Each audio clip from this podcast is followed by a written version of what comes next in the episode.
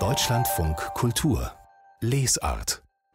Wenn man sich's genau überlegt, so richtig still ist's in unserer hektischen Welt ja wirklich eher selten. Vielleicht ist das ja ein Grund, warum die Stille so viel besungen wird in der Musik. Auch der Brite Alexis Taylor hat sich jetzt mit diesem Phänomen beschäftigt. Silence heißt nämlich sein neues Album. Es ist das 6. Soloalbum des Sängers und Keyboarders der Band Hot Chip.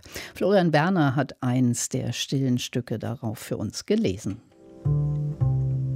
Silence used to be my partner.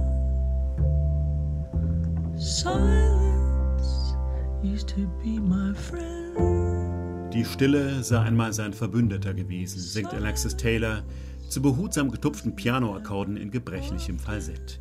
Die Stille war einmal sein Freund. Die Vergangenheitsform lässt bereits erahnen, mit dieser Beziehung ist es vorbei. Die Stille ist fort, übertönt, gestorben.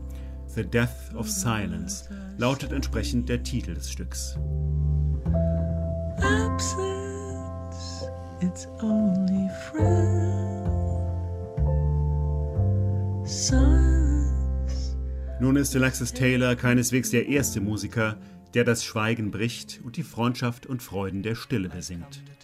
Das Folkduo Simon & Garfunkel pries schon Anfang der 60er Jahre in einer legendär paradoxen Wendung den Sound of Silence, in dem alle Visionen und Geheimnisse bewahrt sind.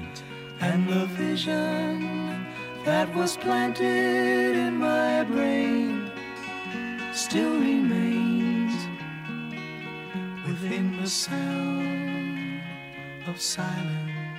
Und die ansonsten eher für metallisch-martialisches Schlagwerk und brachiale Noise-Orgien bekannte Gruppe Einstürzende Neubauten verkündete 2011 in einem Song, dass Stille doch eigentlich auch extrem attraktiv sei. Silence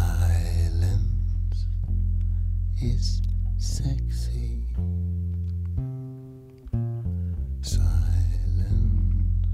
Dass ausgerechnet in der Musik, also einer Kunstform, die ihrem Wesen nach nur durch Schallwellen existiert, immer wieder ein Hohelied auf die Stille angestimmt wird, mag überraschen. Folgt man dem amerikanischen Komponisten John Cage, ist es allerdings nur konsequent. Die Stille, schreibt er in seinem Buch Silence, sei wie ein Glas Milch. Wir brauchen das Glas und wir brauchen die Milch.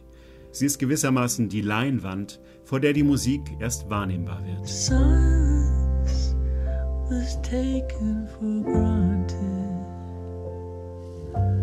Never will I know it again. Diese ästhetischen Überlegungen schwingen in Alexis Taylors Song mit. Allerdings hat seine Sehnsucht nach dem stillen, verstorbenen Freund auch eine biografische Komponente. Seit 2 Jahren leidet der Musiker an Tinnitus. Er hat ein ständiges, quälendes Fiepen im Ohr. Das Milchglas hat, um im Bild von John Cage zu bleiben, Kratzer.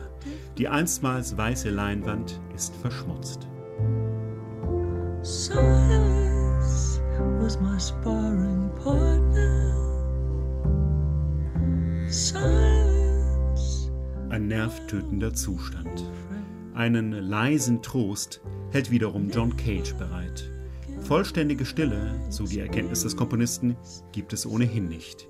Wir hören immer irgendetwas. Rascheln, Rauschen, das Sausen des Bluts in den Ohren. Anders gesagt, der von Alexis Taylor so wortreich betrauerten Silence ging es schon vorher nicht gut.